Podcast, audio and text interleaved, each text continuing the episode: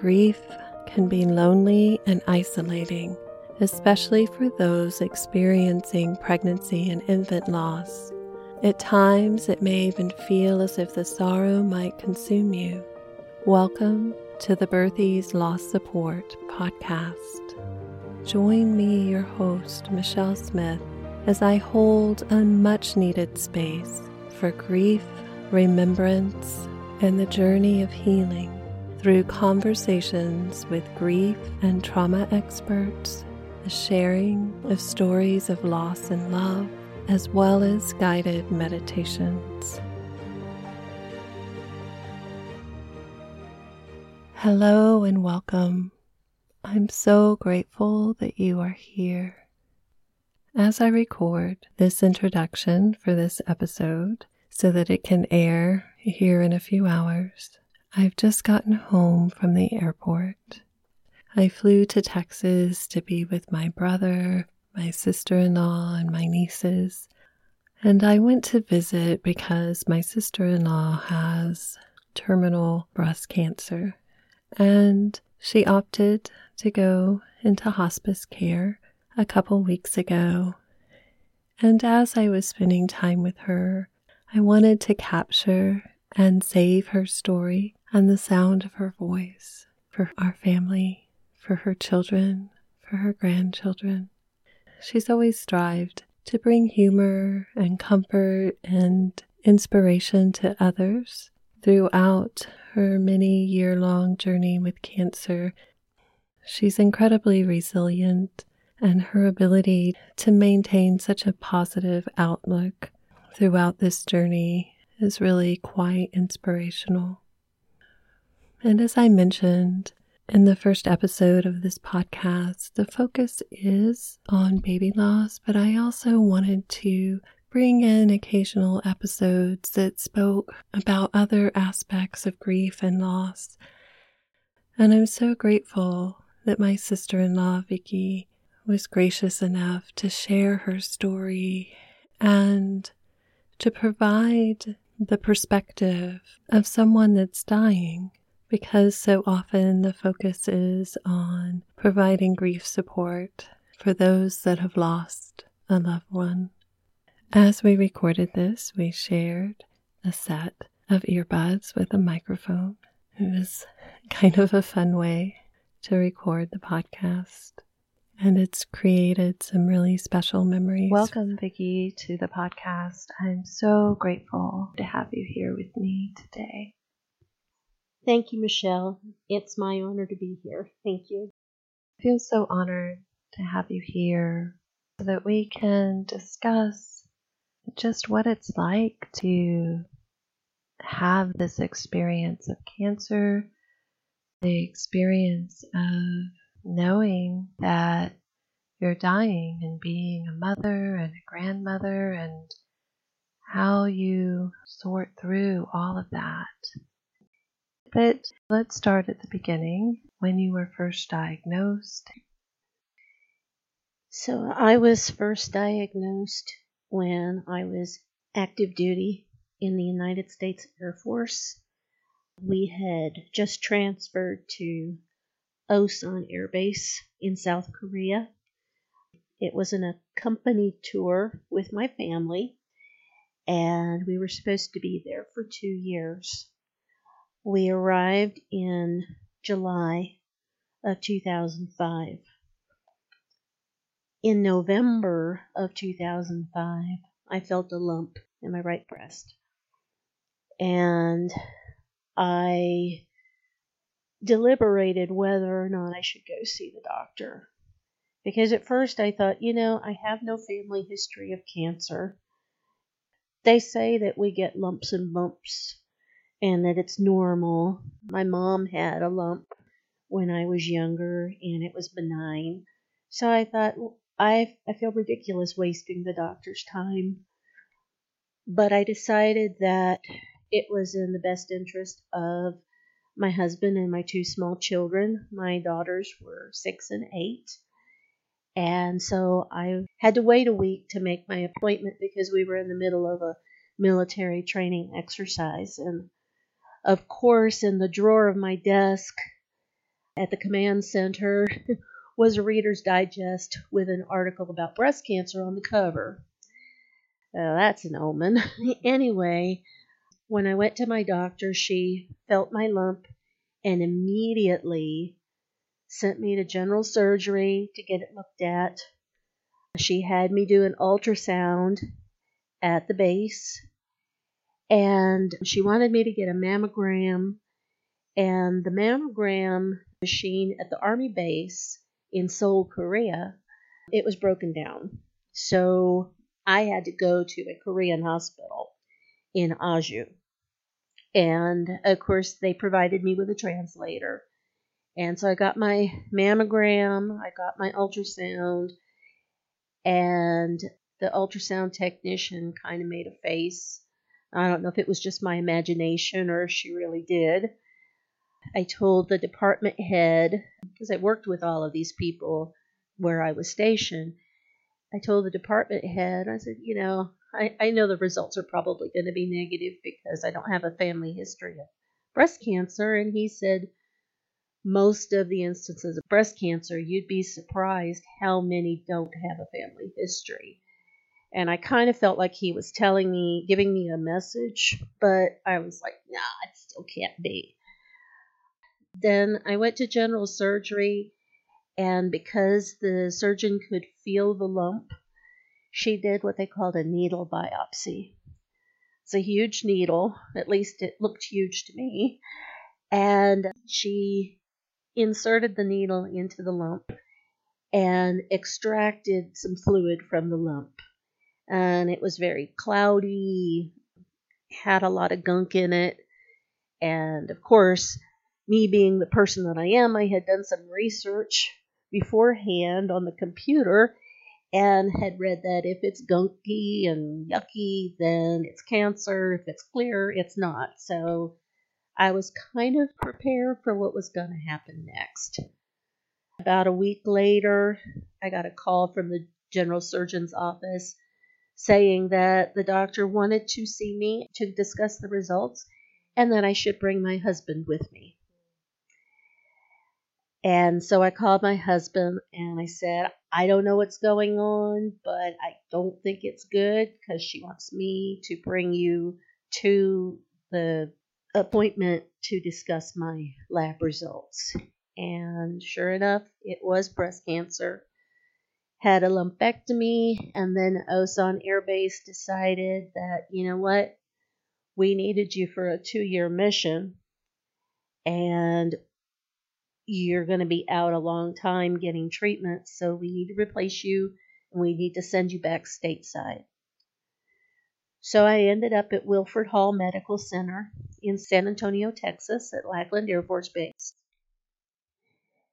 and had a bilateral mastectomy.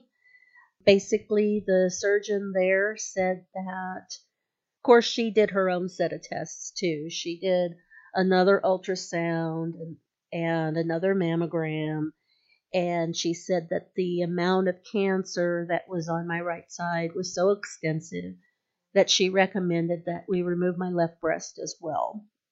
So I had what they call a modified radical mastectomy on the right side, where they remove everything but the muscle in your chest. Then on the left side, they did a simple mastectomy. So basically, they just removed all the fat, but left the other part, you know, they left the chest wall and stuff like that intact. Then at the same time that I got my mastectomy, the plastic surgeon was ready to reconstruct me because I was adamant I didn't want to go through another surgery.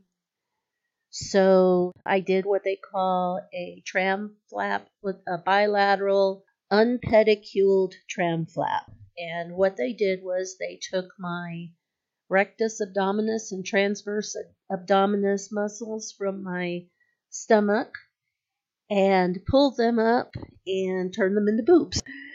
And they said that I had more stitches than anybody in the cardiac wing that day. So Trying to recover from that was very difficult because they had to pull and stretch so much skin that I had to walk at like a 45 degree angle. I couldn't stand up straight. And it took a few weeks for me to be able to stand up straight and saw the plastic surgeon again.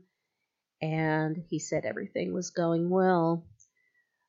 One of the biggest fears that my husband and I had was the unknown. In Korea, we were scared to death because we just didn't know what stage cancer I had. We didn't know if I was going to live or die. And like I said, my daughters were only six and eight. When we got to Lackland Air Force Base, you know, after all the surgery and everything, we found out that I was stage three cancer. And they said they got everything. I went through several months of chemotherapy followed by eight weeks of radiation. Then, of course, a year of this medication called Herceptin, which up until five years before then, they didn't even have this medication. And basically, what it does is there's a, a protein in your body called HER2. I'm not really sure what that stands for, but apparently, the body doesn't produce that protein correctly. And so there's probably some genetic flaw that causes that. And this medication helps to correct that protein so that, and what this protein does is when it doesn't operate properly, it can make your cancer grow faster. So they gave me a year of that medication and then they said I was cured, pretty much. And of course, my attitude was back then, oh, yeah, breast cancer is like 99% curable. I'm good to go. Even though they tell me it might come back, you know, I'm good to go. It's not going to happen to me. And 12 years later, um, it was kind of a blessing and kind of a shocker it came back with a vengeance. But the blessing was that my daughters were now adults. They weren't small children anymore. So I got all those years. And the other blessing was that my oldest daughter blessed me with a granddaughter, which was what I always wanted. She was our little surprise. She wasn't expected, but she was certainly welcomed. And that was my blessing that I got to see my grandchild be born. The grief part of it was that now, you know, my husband, he tells me I'm the love of his life, and he's the love of my life. And our, you know, time together was going to be cut short because this time the diagnosis was stage 4 terminal breast cancer. I found out that I had terminal breast cancer in January of 2018. And by July 2018, they said I had about six months to live.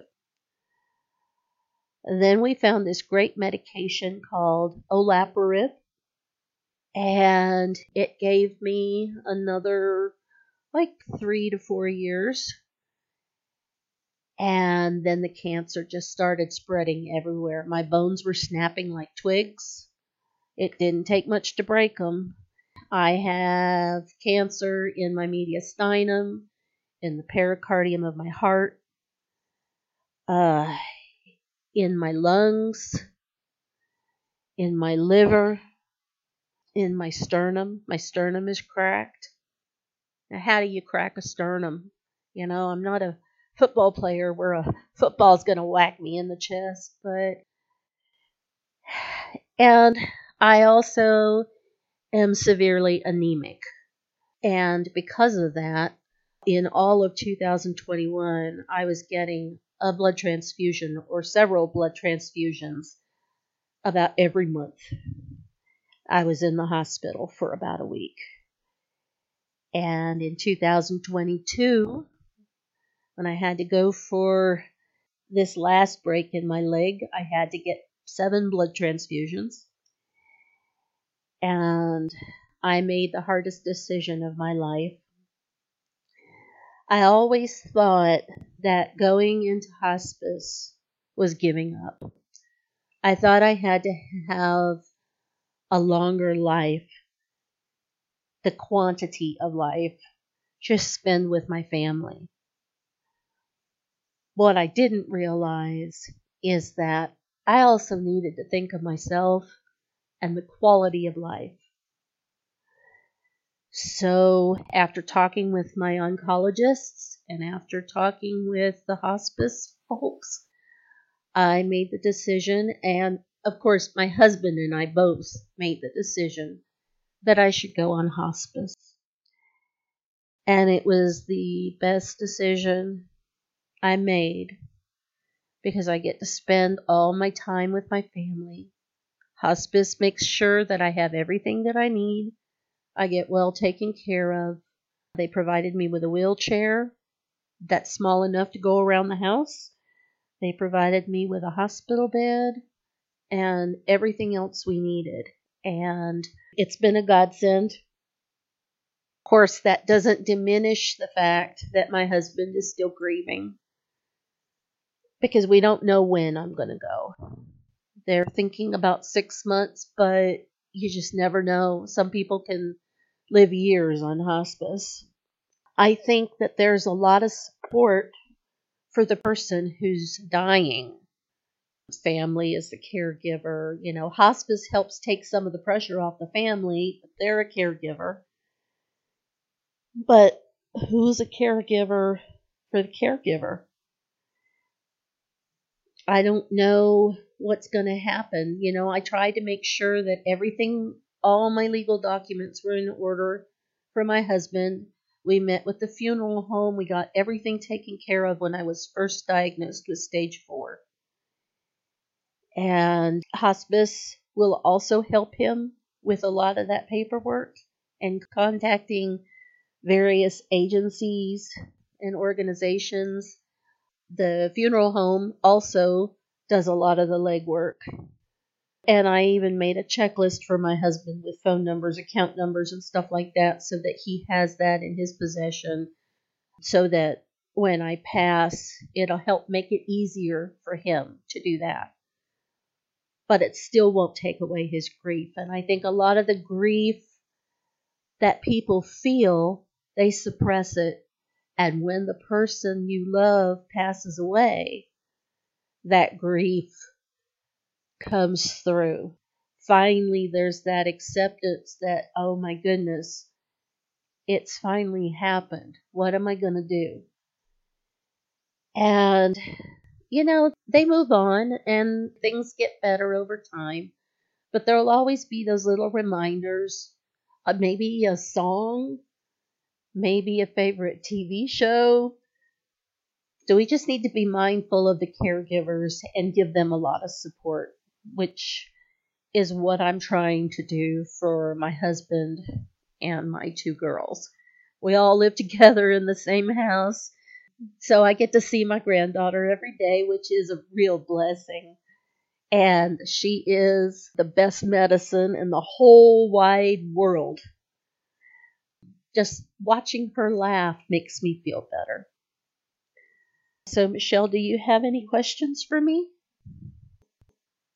I'm curious if you don't mind sharing, like, what are some of the things as someone that's had cancer for years that maybe people do or say that's helpful, and maybe what's not so helpful, and what might be your thoughts or maybe some advice if you have a friend that has cancer or has someone that is in the process of dying. What advice do you have? Does that make sense?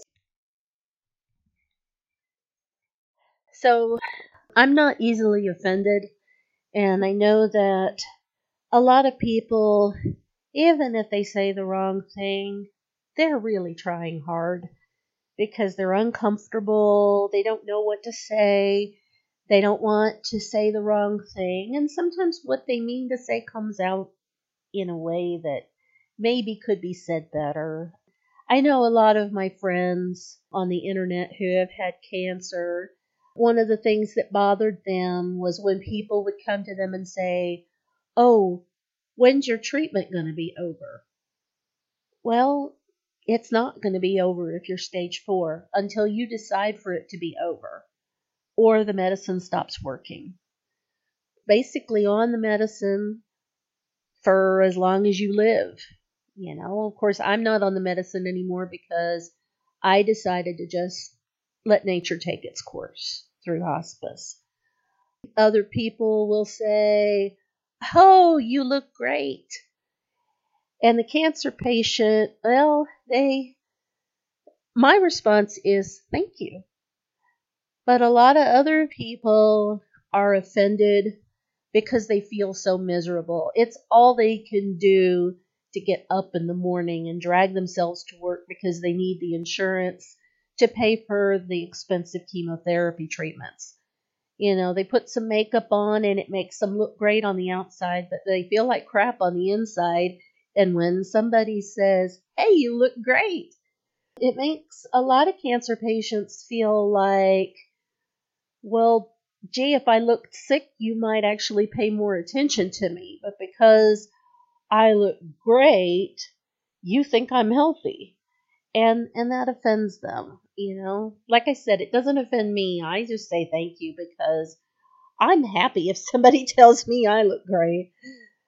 Another thing people say is, "Oh, you know what? You'll get through this. I had cancer and I overcame it." Um, my response is I am so glad that you overcame your cancer, but it doesn't look like that's going to happen for me. They mean well. They want to give me that reassurance or that hope that a miracle could happen and that I could be one of the rare people that get cured from cancer. And that can happen in some cases, but once you get diagnosed at stage four, the cancer is always going to be there. It just some people live longer. There have been people that live 10, 12, 15 years in stage four. It just depends on your type of cancer. Like, for example, I have the breast cancer gene, the BRCA2. And some people have it, some people don't. And that's going to affect what medication you take, and how responsive. There are other gene, genetic mutations that can affect how responsive you are to the medications. So there's a long, you know, what works for one person may not necessarily work for another. But people get offended by that because they think that somebody else is trying to diminish the fact that they have stage four.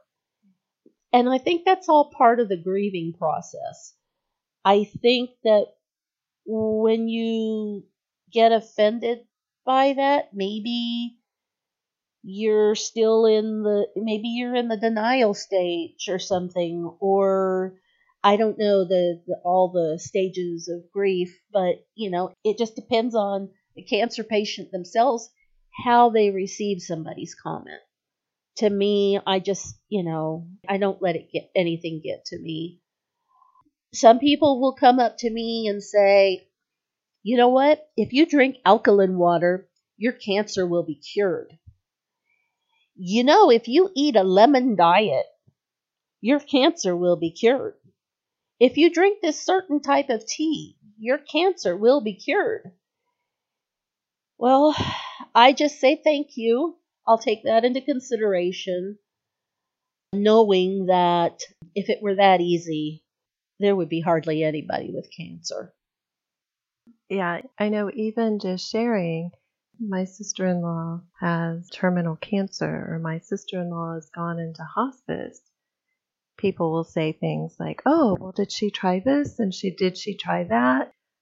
And I know they're well meaning, but sometimes I just step back and say, you know, that's her decision and it's not my decision to share how to treat your cancer. It's not my place to say anything. That's your decision. If you want my thoughts or anything, I could share it. But I think we're all our own expert in our bodies and in our care, and it's just not easy decisions to navigate. And what works well for one person, like you said, doesn't for another. And I think it's important to be mindful that unsolicited advice, I guess is what I want to say. You know, reading that person and seeing if they want those options or not. And I just want to add one thing that I think attitudes like that are, you know, well, have you tried this? Have you tried that? I know that was one of the things that made me, I mean, I even heard it in church. That was one of the things that made me reluctant to go into hospice because I felt like if I because I was told, well, God will take you when He's ready. Well, yeah, I believe that completely.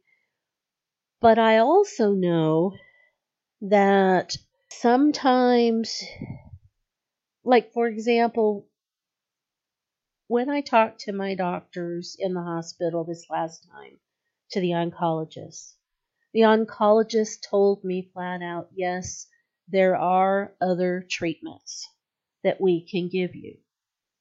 However, because of the damage that has already occurred in my body, I would not be able to handle those treatments. I wouldn't be strong enough.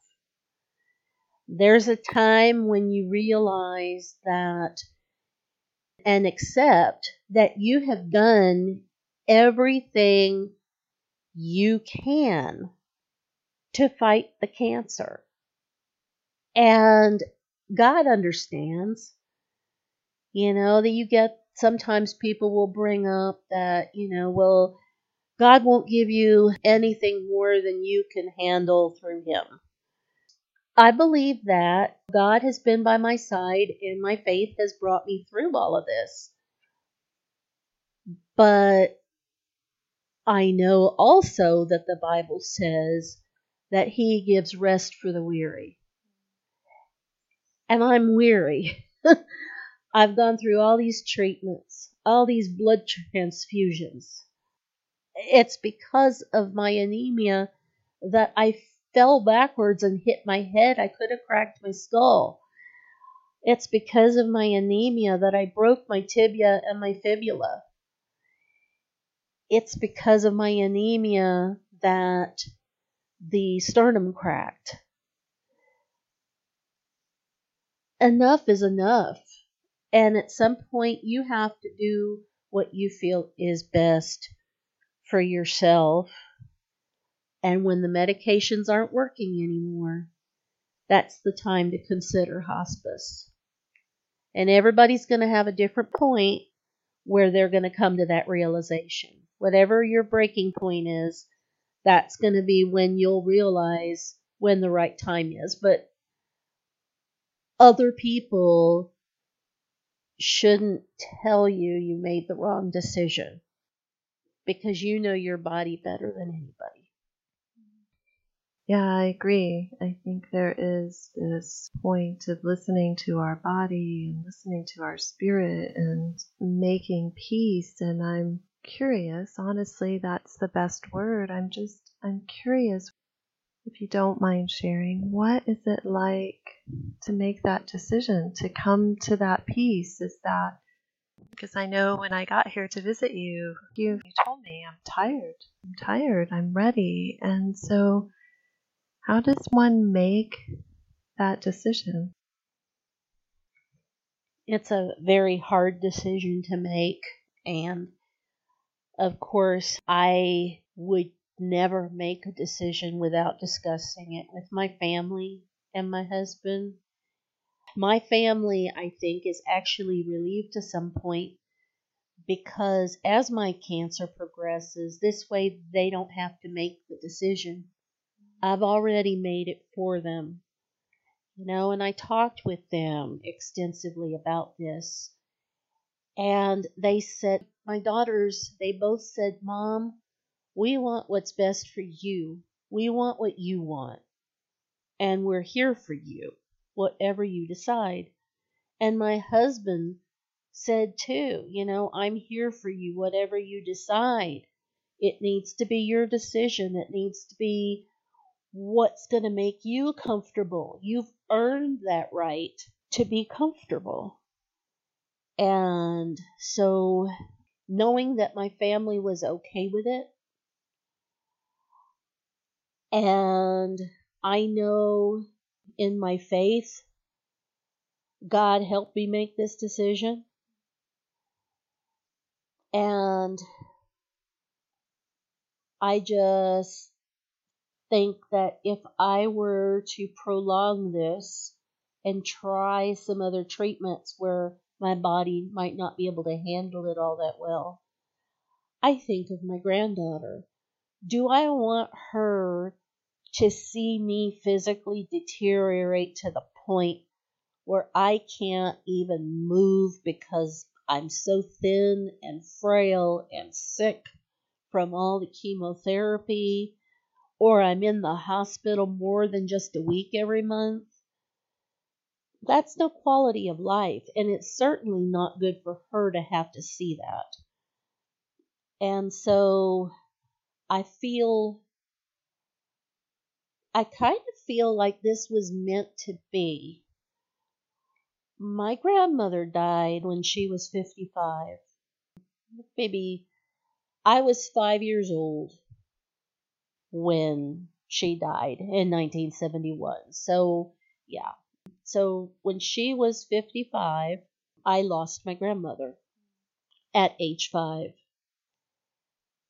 I'm 55 right now. My granddaughter's going to be turning four in May. And I kind of feel like I'm going to be like my grandmother. And I'm fortunate enough to know that even though I can't do a lot of activities that a lot of healthy people can do, my granddaughter loves to sit in my hospital bed and watch her little videos on my phone or watch her cartoons on the TV. And we just have quality time like that. I read stories to her. I watch her play with her dolls, and she loves that. She'll remember me. She'll remember those times.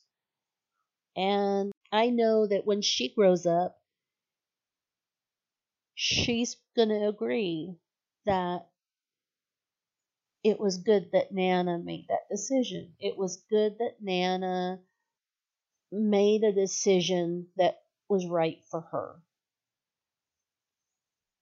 And it's really hard to say. Each person's going to feel differently about it. But I can already feel my body. I'm getting more and more tired. A heavy tired that I feel like somebody laid a pile of bricks on my body and I just can't get up. You know, being on hospice is not glamorous. Somebody helps me shower. so, dignity and privacy go away, kind of. Then, of course, you have wonderful incontinence, which goes along with that. And have to keep the bathroom door open because everybody needs to make sure that I don't fall while I'm in the bathroom but I I knew all that going into hospice and I did need the help. And I'm glad I made that decision. Thank you for sharing so openly because I think these stories are what can help the sharing of our stories. And so, before we close this out, my love, is there anything that you just want the listeners to know?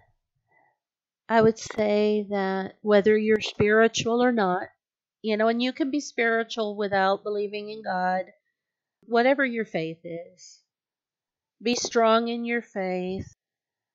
Try to get a good support network. You know, if you don't have family around to help you, there's always like hospice, there's the American Cancer Society, I believe gives rides to cancer patients to their medical appointments. They stopped doing it a while for because of COVID, but I think that they've probably already resumed that. There are a lot of cancer support groups on Facebook, on Twitter, where you can talk to other people in your exact same situation. You know, I was on a olaparib, my chemotherapy medicine. It was a pill. There was a group for people that were on olaparib. So you can read up on all the symptoms and the side effects and everything that people in those groups are having and ask questions. Above all, try to keep your sense of humor. Try to smile. I know it's not easy, but I know it's helped me deal with it a little bit better. That whenever I'm going through something, like when I first broke my leg and I couldn't bathe for two weeks, uh, posted a picture of Pigpen from the Charlie Brown cartoon in a cloud of dirt with a big smile on his face. And I said, Today I get to shower. You know, just share with other people. You can share everything. Like, you know, I shared about a picture of a woman laying in her bed and looking up at the ceiling and saying, Oh no, I have to pee again. And you know, if anybody with a cast or a split nose, that is not the easiest thing to do when you can hardly move to get up and go pee. But just try to share your experiences and have a little fun with it. And I know that having cancer isn't funny. I'm not saying that. It's not a joke. I'm not saying that either. But if you can find a little sense of humor in what you're going through to share with others, maybe somebody else won't be as scared about having cancer because you shared. That's one of the things that I admire most about you is just how resilient you are and how you always look for the good in everything. Your spirit throughout this journey has just been remarkable and inspirational. It truly is. And I just want to share that Michelle may be my sister in law, but she's more than my sister in law. She's my sister. We were born on the exact same month, day, and year. So my husband could never forget my birthday. He has no reason. I love you and thank you. I'm very grateful. And thank you all for listening. I hope that you found this conversation helpful to have a perspective from someone going through the process of dying versus being the one that is surviving the grief of losing someone you love.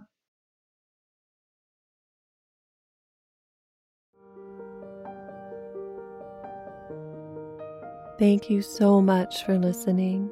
I hope you found this episode helpful and it provided you some comfort or insights. For a list of bereavement resources or to connect with me for grief support, please visit my website at birthyservices.com backslash loss dash support. You can also find me on Facebook and Instagram at Birthy's Loss Support. If you would like to help to support me in this work to hold space for grieving families, one of the simplest and best ways is to please follow, rate, review, and share, and share again this podcast. And please be kind, compassionate, and patient with yourself as you walk this journey of grief, remembrance, and renewed hope. Remember, there is no right way to grieve the loss of your baby or your loved one.